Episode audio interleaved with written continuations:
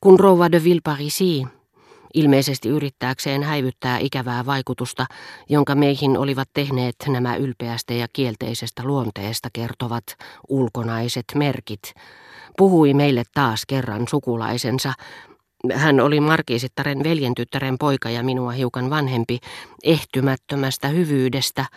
En voinut olla ihmettelemättä, miten helposti tässä maailmassa puhutaan hyvästä sydämestä, niiden yhteydessä, joilla se on kiveä. Niin rakastettavia kuin he muutoin ovatkin omaan kastiinsa kuuluvien erinomaisten ihmisten seurassa. Rova de Villeparisi vahvisti itse, joskin epäsuorasti, sukulaisensa luonteen pääpiirteet, jotka jo minulle olivat selvinneet eräänä päivänä, kun kohtasin heidät molemmat niin kapealla tiellä, ettei markiisitar voinut olla esittelemättä minua. Näytti siltä kuin nuori mies ei olisi kuullutkaan jonkun nimeä edessään mainittavan. Lihaskaan ei värähtänyt hänen kasvoissaan. Hänen silmänsä, joissa ei välähtänyt vähäisintäkään inhimillisen kiinnostuksen pilkahdusta, liioittelivat vain siinä määrin katseen tunteettomuutta ja tyhjyyttä, että niitä muutoin ei mikään olisi erottanut elottomista peileistä. Sitten kiinnittäen minuun nämä kivikovat silmät ikään kuin olisi ottanut minusta selvää, ennen kuin vastasi tervehdykseeni äkkinäisellä liikkeellä, joka muistutti enemmän lihaskouristusta kuin tahdonalaista elettä. Pysytellen samalla mahdollisimman pitkän välimatkan päässä minusta, hän ojensi käsivartensa koko pituuteensa ja tarttui kaukaa käteeni. Luulin, että kysymyksessä oli vähintään kaksintaistelu, kun hän seuraavana päivänä lähetti tuomaan minulle käyntikorttinsa. Mutta hän puhuikin minulle vain kirjallisuudesta. Julisti pitkäksi venähtäneen keskustelun jälkeen, että hänelle olisi suunnattomasti mieleen tavata minua tuntikausia joka päivä. Vierailunsa kestäessä hän ei ainoastaan ollut osoittanut mitä palavinta mieltymystä kaikkeen henkevään. Hän oli kohdellut minua sympatialla, joka jyrkästi erosi edellisen päivän tervehdyksestä. Kun olin nähnyt hänen uudistavan sen joka kerta, kun hänelle joku esiteltiin, tajusin, että se oli vain seurapiiritottumus. Luonteenomainen eräälle hänen sukunsa haaralle, johon hänen äitinsä, joka oli pitänyt huolta hänen ihailtavan hyvästä kasvatuksestaan, oli hänen jäsenensä totuttanut. Hän suoritti nuo tervehdykset ajattelematta niitä sen enempää kuin kauniita vaatteitaan tai kauniita hiuksiaan. Ne olivat täysin vailla moraalisia merkityksiä, joita olin niille ensin antanut. Puhtaasti opittu tapa, niin kuin muuan toinenkin tottumus, pyyntö tulla välittömästi esitellyksi tuttavakseen tulleen henkilön vanhemmille, joka oli kehittynyt hänessä niin vaistomaiseksi, että nähdessään minut tapaamistamme seuraavana päivänä, hän hyökkäsi kimppuuni ja sanomatta minulle edes päivää, pyysi minua esittelemään itsensä isoäidilleni, joka seisoi vieressäni ja teki sen yhtä kuumeisella kiireellä, kuin jos hänen anomuksensa olisi johtunut jonkinlaisesta itsesuojeluvaistosta, kuten iskua torjuvat eleet tai silmien sulkeutuminen kuumalta vesisuihkulta, aivan kuin ilman sen suojelevaa vaikutusta olisi ollut vaarallista viipyä paikalla sekuntiakaan.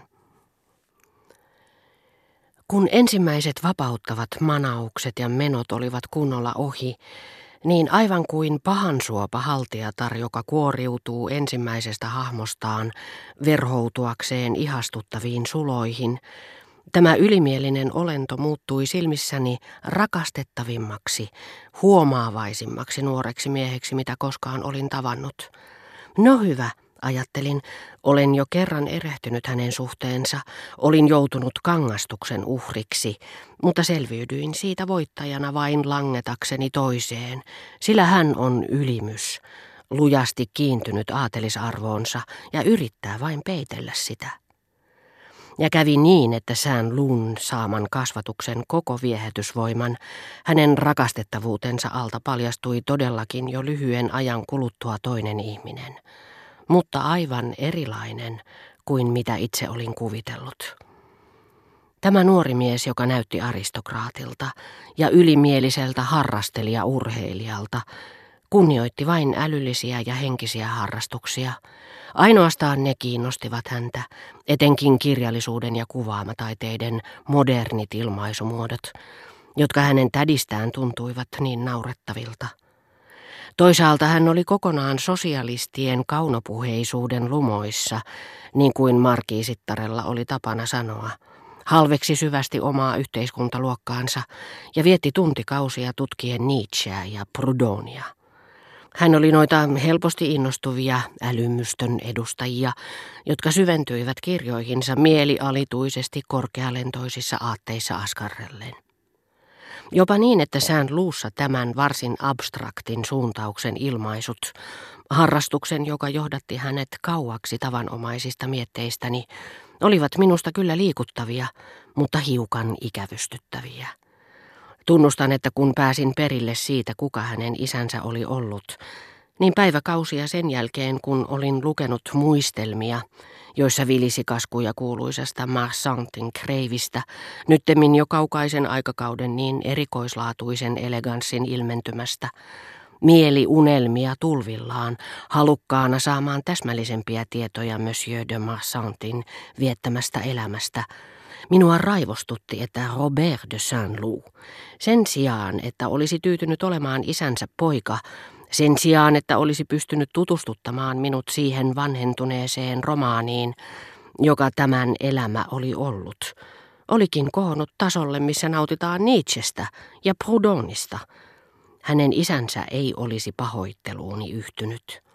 Hän oli itse ollut älykäs mies, jonka ulottuvuudet ylittivät hänen maailmanmiehen elämänsä. Hän ei ollut ehtinyt oppia tuntemaan poikaansa, mutta oli toivonut, että tämä olisi häntä itseään parempi. Ja luulenpa hyvinkin, että päinvastoin kuin muu perhe, hän olisi ihaillut poikaansa. Iloinnut siitä, että tämä oli vaihtanut hänen köykäiset ajanvietteensä vakavaan mietiskelyyn. Ja puhumatta siitä kellekään sulaa vaatimattomuuttaan, tämä henkevä ylimys olisi lukenut salaa poikansa mielikirjailijoita, voidakseen arvioida, miten paljon Robert oli hänen yläpuolellaan.